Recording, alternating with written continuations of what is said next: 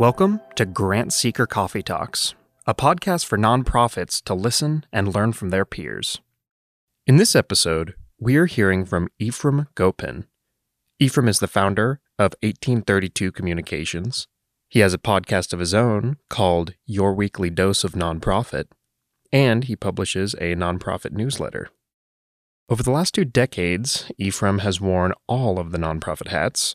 He's been CEO, fundraiser, event organizer, alumni director, grant writer, marketing director, and more.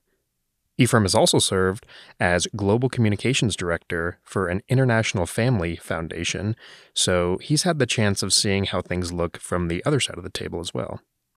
Today, Tammy Tilsey sits down with Ephraim to discuss the topic of employee giving. Ephraim has a new book on the subject titled Employee Giving Does Charity Begin in the Office? Links to this ebook and all the other resources mentioned can be found in the episode notes. All right, let's dive right in. Here's Tammy. Hello, Ephraim. We are excited to have you today as our guest on our nonprofit coffee talk. Thank you for joining us. We have recently published a few blog articles you wrote for our nonprofit and grant seeker audiences. Did I tell you already how much I love your writing style? You communicate important information and advice, but you are so talented at educating with humor. You barely know what's happening. and your daily newsletter, you help me start each day with a smile on my face. I must say, thank you for sharing your talents with us. And uh, speaking of publications, you recently came out with a new ebook on employee giving. What made you decide to dig in and explore this issue? So, first of all, thank you very much for the warm introduction. I'm really excited to be here with you on Coffee Talk and to talk employee giving. So, the truth is that throughout my professional career, uh, I've been a big fan of the hashtag always be learning. And I like to dive into new things and you know learn learn new stuff about the nonprofit sector especially if it's an area that i'm not proficient in and so let's learn let's see what's out there and late November 2018, as many modern day stories go, I sent out a tweet, a tweet that I thought would just be a simple, innocent tweet. And I asked current nonprofit uh, employees and consultants, I said, Do you or have you in the past donated to the organization you worked for? And it was just a tweet, and I expected I'll get a couple of replies. I got way more replies than I expected. And the results of that tweet were completely the opposite of what I had anticipated. Um, I had anticipated that most people do not donate back to their organizations. Being perfectly honest, I never did. And I myself was a CEO and I never donated financially to any of the places I worked. I gave my time, my blood, my sweat, my tears over time, like a ridiculous amount, but I never donated financially. So that was the end of November. And that conversation carried into through December of 2018, I was constantly getting um, uh, comments from people and replies talking to me. I said, okay, this is interesting. Towards mid January, Vu Le, who is a nonprofit expert, posted a uh, blog post. He is adamantly against any form of employee giving campaigns. He is in the hell no, as I call it, that camp. And he expanded on his on his um, views and why. And he gave a whole bunch of reasons. He listed reasons why he's against it. And i oh okay you know this is interesting.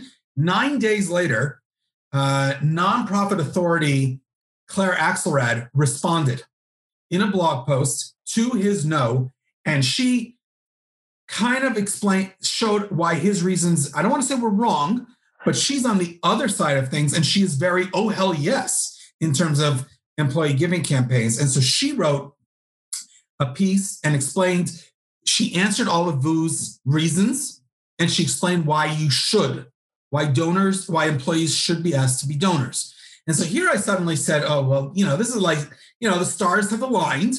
Um, and maybe it was, you know, Mercury was in retrograde or something. I don't know, but the skies opened up and said, hey, there's something here. So, you know, I've got this tweet and I had 50, 60 replies from different people all over the world. Now I've got these two blog posts, do something. And so I kind of decided, all right, I'm digging in, exploring this issue. it did take me 10 months to put together um, a survey, which I did. And in December 2019, I launched a survey um, via Twitter, LinkedIn, Facebook, through my network. I asked people to fill it in and ask them to pass it out. I'll say straight up, it was not a scientific study. This is more just a survey to gather data, engage uh, attitudes, measure attitudes towards employee giving. And based on that, uh, on that research data, I wrote my uh, I wrote the ebook, which expanded on the entire topic from most of every everything in between A to Z, and then a little bit more than that. Excellent. I love that background. Um, when you dug into it, what did you find to be the reasons why people oppose employee giving programs? Oh, they're very loud and vocal about their uh, opposition to employee giving campaigns. There's a lot of reasons. I'll dive into a couple of them. Um, the first issue is who it affects. A lot of workers will, you know, we'll start with the statistics and the data. Uh, workers and the employees in the nonprofit field are making, in general, about a quarter to a third less than the for profit sector. That's for starters. Women are making 27% less than their male counterparts. So you already have this disadvantage uh, within our sector, salary wise. You have a very large swath of the employee, uh, of the nonprofit employee population who are low income. And so it disproportionately affects them. If you're asking employees to give, you, odds are you are asking people who are making minimum wage, maybe even less, and don't have the income to be able to donate to such a campaign. And you're basically saying everybody gives, you know, or everybody around you is giving. What's $5 for you and I might not be the biggest deal, but for a lot of people, $5 could be a big deal. So that was the first reason is that it affects your workers, when I looked at it, I kind of said, you're turning your employees into constituents. And that's the last thing you want to do. Okay. You know, it's bad enough we pay low salaries. The last thing we want is for our employers, uh, employees to have to turn around and ask for our services as a nonprofit organization. That was the first one. The second one is the issue of pressure to give. Now, philanthropy is supposed to be something that you enjoy, that you want to do. With employee giving campaigns, there's this um, feeling of there's pressure to give on all the employees. And that kind of starts because a lot of times it's the CEO or a senior manager making that ask. And that's very problematic. How can you say no to somebody who signs your paycheck, signs your evaluation, your performance and your evaluations, and who, you know, he's he or she is the one who determines whether you still have a job tomorrow or not saying no to that person is really, really tough, to say the least. So there's this pressure to give, which leads to the next reason, which is the issue of power dynamic. And this idea of somebody at the top is standing on top of you and telling you what to do. And you need to give to this campaign. And because of that, this creates this power imbalance within the office setting. Now, for starters, I challenge, honestly, everybody who's listening to this coffee talks right now, can you think or along your career, in how many places have you worked where there was a culture of transparency, open door, honesty, communications flowing top down and down top? How many places have that kind of a culture? And that's the problem. Is I'm sure a lot of you are now rolling your eyes and they're falling out the back of your heads because you can't remember ever working for a place, or maybe you had that one boss, you know, who was she was so amazing, but every other boss you've had has just been a complete nightmare. So in an employee giving campaign, suddenly you have this pressure to give in this power dynamic that you cannot have. It's an imbalance within the uh, an imbalance within the workforce. A little uh, Star Wars reference there. Um, the last one the last one is um, this is a tough one for me because I'm not a lawyer, nor do I play one on this podcast or any other podcast. So I'm going to dive into it, but I'm going to give the clarification in advance for both myself and for you know everybody involved with this uh, with this podcast. This is not advice that would stand up in court. The most oft-cited reason for people who are against employee giving is the issue of a hostile work environment. this idea that the power imbalance, the pressure to give, the work environment becomes hostile. I spoke to lawyers when this started coming up and I said, what do I, how do I discuss this? And they were very clear to me. Hostile work environment isn't just something we discuss, it's a legal term. And for it is not clear that if a CEO says to employees, you have to give to an employee giving campaign, that rises to the legal level of a hostile work environment. So if you've been asked by your boss or told you must give, and you're thinking, oh, I'm going to sue the pants off of them for creating a hostile work environment, please, please speak to a lawyer. It may not rise to that level.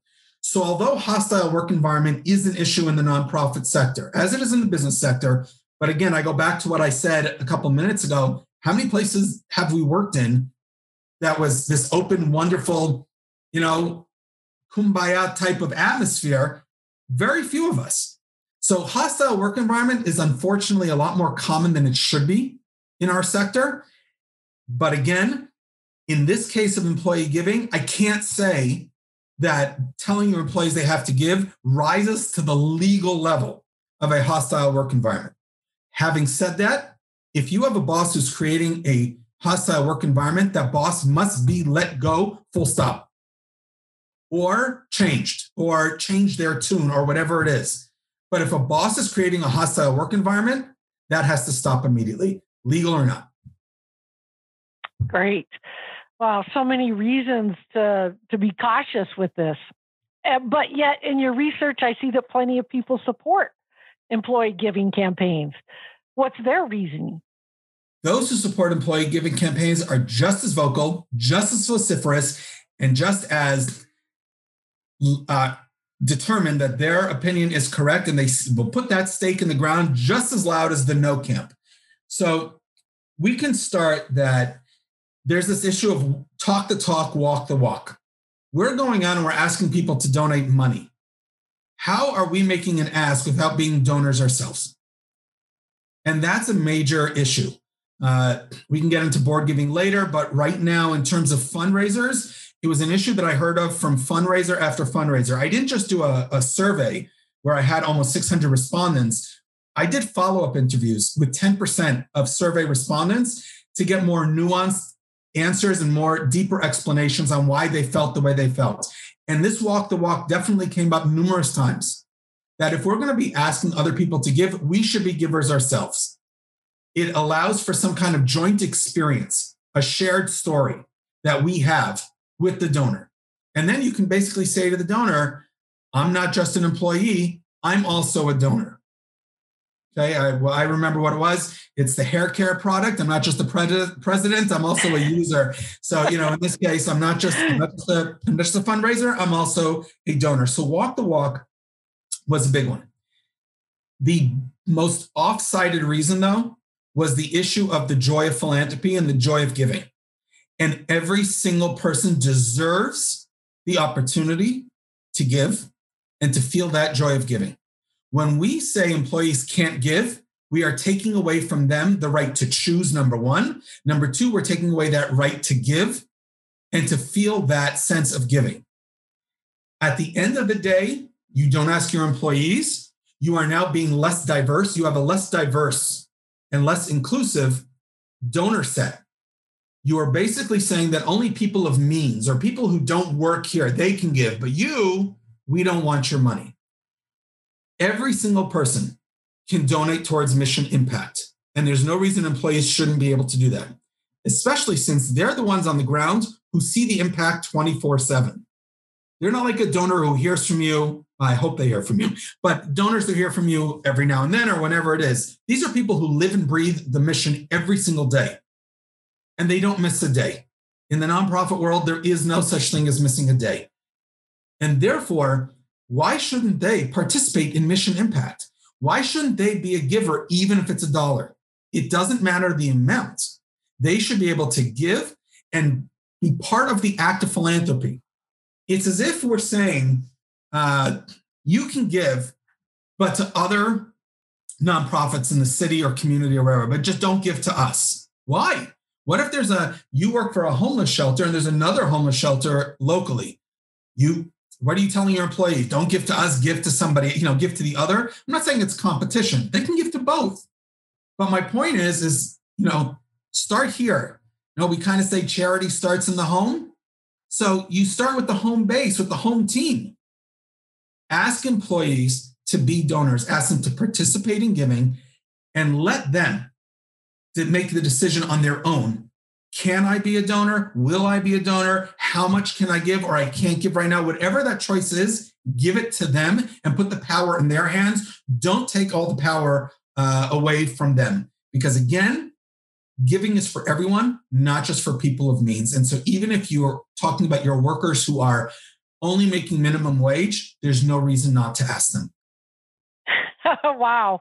Just between the last two points you made, it sounds like everyone didn't agree. And I'm like following you along too. I think this and now I think that. I hate it when that happens. Uh, but in your ebook, you say employee giving is a complicated issue, and I can see that it is. But what makes it complicated and different than other forms of fundraising? Um, I'll start with the overworked, underpaid, and underappreciated nature of employee of employees in the nonprofit sector. There was a kind of attitude from some of the respondents and some of the, you know, I got this through the survey also of double dipping. I'm working in the nonprofit sector, so I'm making way less than I could in the for profit sector. And now you're going to take a portion of my paycheck away from me when I can't afford it. And that's what makes it uh, a lot more complicated in terms of who you're making the ask of. You're not asking people who are making in general high salaries. Okay, so that was a complicating issue. The second thing is it's complicated to ask people you work with to donate. You know, if you ask fundraisers, some fundraisers love it. You know, for other fundraisers, the ask is very, very difficult. And that's from a stranger or somebody you built a relationship with. In employee giving, you're talking about asking the person who sits in the cubicle or at the desk next to you, the person that you run programs with, the person you text with literally 27 times a day because there's so much work that has to get done. And now to ask them, it gets a little bit uncomfortable.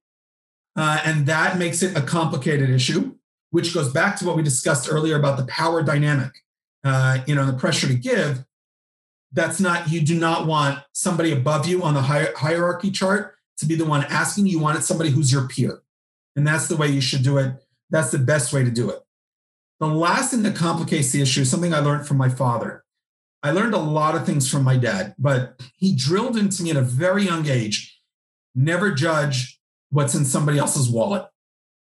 And it means that, you know, there's the ter- there's the phrase you never know what goes on behind closed doors. We could say, well, they're the CEO, they drive a nice car. If we're going to do an employee giving campaign, they should be giving X and you automatically decide what they should be giving in advance. The deal is you don't know what's going on in that person's life. That person could be dealing with elderly parents and high medical bills, could have a child at home whose insurance, you know, the insurance doesn't cover all their medical expenses. Could be somebody going through a divorce, an expensive divorce, or putting a child through university, which, as we know, is extremely expensive. To judge what somebody else could give is problematic. And in an employee giving campaign, there becomes this expectation that certain people will give X and certain people will give Y and certain people will give Z. And that is to be avoided at all costs because again, you just you just don't know. And I can tell you an anecdote from somebody I spoke to who asked to be quoted anonymously and they told me that at their former job they were told after they were hired a long time after they were hired meaning within their first year but it wasn't anywhere close to when they were hired end of year was approaching and they were told you need to give a donation your senior management. And the person said, okay, how much do I have to give? And the answer was enough to have skin in the game. I don't know what that means. That person did not know what that means. That meant they were guessing. When you have to guess like that and it's your job potentially on the line, you're going to guess on the higher end of things. And they probably gave a donation that was way out of their league in terms of how much they could afford.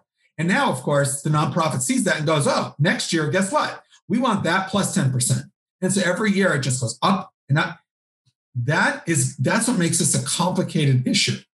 Is you have to be smart about how you're asking and you can't just make assumptions about what people can and can't afford. We've all read the story about somebody who we thought for their lifetime was poor and then they passed away. And it turns out they left $5 million in their will to nonprofit X, right? You just don't know. So don't judge, don't assume. I love that. That's such great advice. when I read the section where you dug into giving by the board and senior level employees, that made sense to me. Uh, but what did your research show? Should they be giving whether or not employees give? So this was one of the mistakes I made within the survey itself is that I asked two different questions when I should have been asking the exact same question. Uh, hence why I said it's not a scientific data. There were uh, little mistakes I made along in the survey itself. But uh, I asked two separate questions and I'll give you the data. First thing I said is should board members be giving whether employees do or not? 91% of respondents said yes. Giving starts at the top. Full stop. That was a clear cut what I saw from the data. When it came to senior management, I asked a bit of a different question. And I said, if there's an employee giving campaign, should senior management give before everyone else? And in that case, 83.5% said yes. Senior managers should be expected to give at the start of an employee giving campaign. I want to expand a little bit on what the problem is with both of those. In terms of um, in terms of board members, I just I'm sorry, in terms of senior managers, I just discussed the issue of expectations don't look in their wallet. But I want to talk about the board for a second because this affects every single nonprofit. If your whole thing about your board is to have people of means, you are cutting out tons of people who could be extremely helpful, people who have expertise in the field but don't have money to give. You are not being inclusive and you're not being diverse on your board. What if I knew a field expert who was a world renowned name in your sector and they were willing to join the board? But your board has a give or get. And what are you going to do? They don't have $25,000 to drop, even if it's over a year or whatever it is. They don't have that kind of money. Are you now going to say don't put them on the board because they don't have the money? That's ridiculous. And that's what kind of came out after the survey when I was talking to people. This started to come out more and more about board giving is that don't just because somebody has money doesn't mean they should be on the board. And just because somebody doesn't have money doesn't mean they shouldn't be on the board. And the other example I will give is from um, a colleague of mine by the name of Kirsty Marrins. She lives in the UK. She wrote a wonderful article for Third Sector UK about nonprofits in the UK that have service recipients on their boards. Because who better to tell you about the needs of the community than those people who actually need those services? And so those people can't go out and get money. They don't have money themselves, but they're on the board because they bring this expertise in the field and they will help your nonprofit be much better at programming and the services you provide. So if your attitude is nonprofits should only have, you know, all board members have to give, then service recipients aren't giving because they don't have money. Now you don't have them on the board. You're missing out.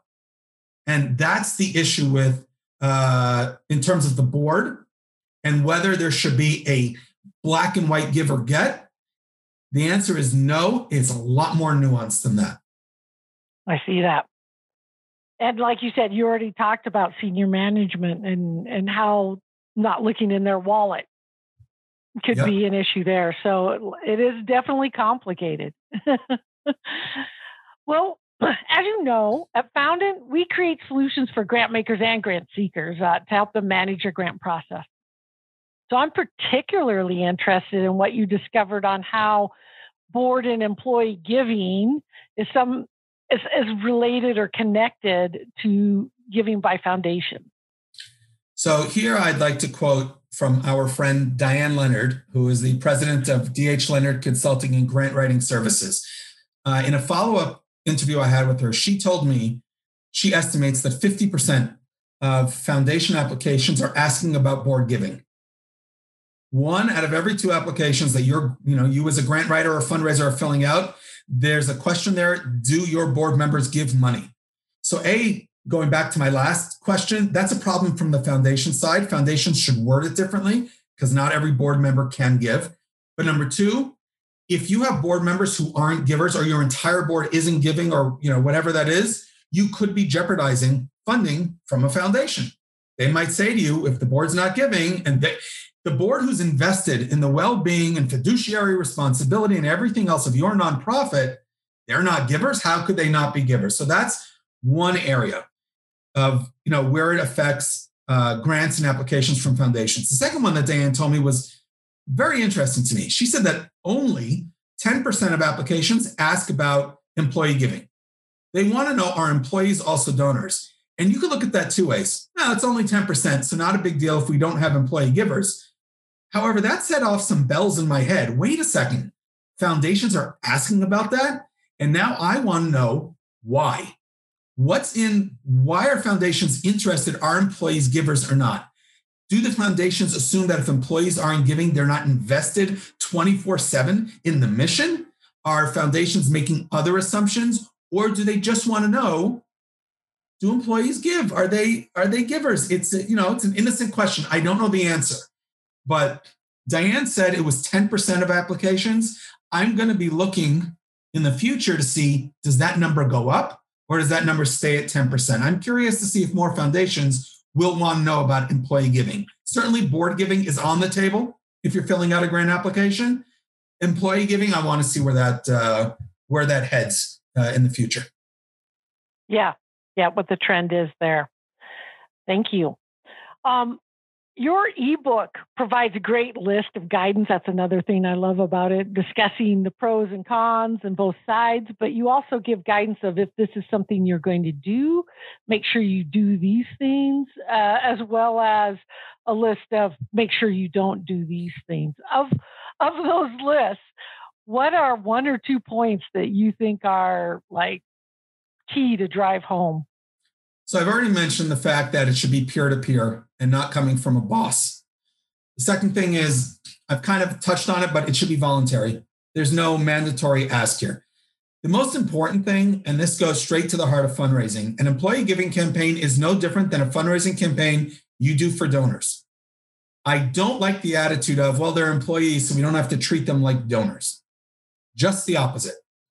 They are employees who are making less money and they are working for you and not getting paid for overtime. If they're donating, you better treat them twice as nicely as you treat your donors. And that's assuming you treat your current donors nicely to start with. So, uh, and I already know that, well, you know, that doesn't work, doesn't work that way in every single organization that they, you know, there's a lot of uh, hit and run. You give a donation, you get a thank you letter, and then you don't hear from them again until they ask uh, again. So, in terms of an employee giving campaign, treat it like a good uh, fundraising campaign that's based on best practices. That means personalize all your communications. You know the names of your employees. There's no guesses here. Segment, like you would segment your major donors from your monthly donors from your annual donors, right? Do the same here. You have new workers who may not know a lot about the mission. So the communications you send them will be different than your, you know, employees who've been there for 10 years or longer. Give them a choice of what to give to. Don't just say, you're giving to this. Just like you would do for a regular donor, give them a choice of whatever they want to give to. And they will give, they'll make a choice on their own. In terms of what happens after they donate, proper gratitude, people. The same as you should be doing for your donors. Letters that are heartwarming, warm, emotional, tell the story of one is what I call it, where you tell them the problem they solved by giving a donation and you specify you helped this person do why or whatever the issue is uh, that you, you know, that's your mission. Um, and certainly, besides gratitude, is impact reporting. Just because your donor, your, your employee happens to be a donor and they work in the office, doesn't mean you shouldn't continue telling them about the impact their donation made throughout the year. Great. After all this research and good points on both sides, I'm very curious. What are your personal views on the topic of employee giving now? So I opened up by saying that I was I was against it. I never gave. Yeah. I would say that my um, my view on it has evolved. I am more to the pro side, but again, not in not 100% in because there are factors which have to be taken into account as to whether you should run it or not. Um, especially the culture within the organization is extremely important. And because of that, I could be pro But if an organization called me, there's a lot of questions I'm going to ask in advance before I make a determination you should or should not. Um, that's kind of so I went from the no, I went from the oh hell no to the yes, but camp. I'm yes, not but. in the oh hell yes camp just yet. Okay. Okay. and on this podcast and in your ebook, you mentioned some things that you would do differently if you were to do the research or the survey again. Are you planning to do a follow up of this study? The answer is yes. I would love to. The issue is uh, time. I did this all on my own. Now, I did have a couple of people who were very kind to me in advance. My friend Nidra and uh, my friend Clay and uh, Cherian, who all gave me time to review the review the survey or review the first draft of the ebook, stuff like that. But I cannot tell you how many hours I spent of personal time between the survey and then putting the ebook together, then the design and publishing and everything else. I think if I was going to do it, I would partner. I would find a partner because I have ideas of what needs to be researched next, and I would work with a partner. But I absolutely 100% would love to do a follow up to this study. That sounds like it'll brings out some more interesting insights, and I'm looking forward to it already. this has been a very interesting conversation, and we appreciate you sharing your research and findings with us. I want to make sure our listeners know how to find and connect with you directly. So you can find Ephraim and his ebook at 1832communications.com. 1832communications.com. And we'll also put that in the show notes. But while you're there, make sure you sign up for his daily newsletter. As I said, it helps me start my day with a smile, and, and that can only be good for you too. So and of course, Ephraim is out on social media. You can find him and his sense of humor on Twitter or LinkedIn. Ephraim, thank you for sharing your humor and research with our listeners today. I have one last question for you. Who is your favorite Looney Tunes character? Tammy, you're killing me. This is like trying to choose which is my favorite child. This is this is as unfair a question, and I'm putting in an official protest on this question. Uh, but if you're going to force my hand, you're a horrible, horrible person, Tim. Anybody who's listening and just heard that soundbite, no, no, no, she's a wonderful person. I take that back. Um, who is my favorite? I am the hugest Looney Tunes fan. I used to have this massive collection of Looney Tunes paraphernalia, ties, dolls, you name it. I had the, we had a Trivial Pursuit uh, version of uh, Looney Tunes, whatever. I would say like this Do I have a favorite character? very hard for me to choose one. Um, I'm going to have to go with two because they are specifically interconnected in my favorite all time cartoon, Rabbit Season, Duck Season. And therefore, I have to go with Daffy Duck and Bugs Bunny. That cartoon will make me laugh out loud. I'm 48 years old now. I can watch it right now. I will start just laughing out loud. It is all those Rabbit Season, Duck Season. So I'm a huge fan of all Looney Tunes. Um, if I really have to, really, really am forced to choose, it's it's those two. But you know, they're all good. They're all good. They're all funny. They're all wonderful, and they bring back the most warm, fun childhood memories. Excellent. Thank you for sharing that as well as all of your other research. We look forward to working with you uh, in the future on more blogs, webinars, and who knows what else. Thank you so much for being with us here today. Take care. Thanks, Tammy. I appreciate it. So that was our conversation. A big thank you to Ephraim for coming on the podcast.